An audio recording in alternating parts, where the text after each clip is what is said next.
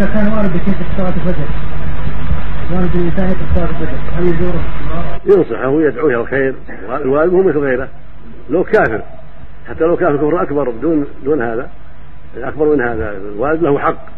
حتى قال وإن جاهداك على شيء ما ليس بغير تطيعهما وصاحبهما بالمعروفه فأمر بالمصاحبه بالمعروف مع كونه يجاهد الولد على الشرك.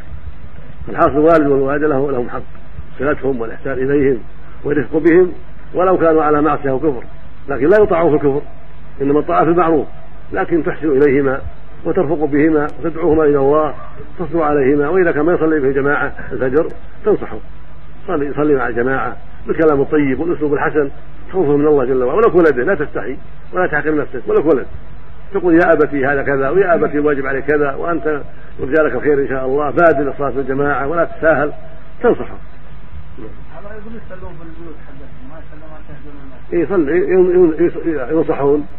اللي يصلي في بيته أسهل من يترك هذا. عن عن المسجد. ولا ولا لا تعجز لا تعجز أبوك له حق عليك كبير. لا قال أنا قال الحمد لله لك ساعة تهجرهم إذا ما طاعوا تهجرهم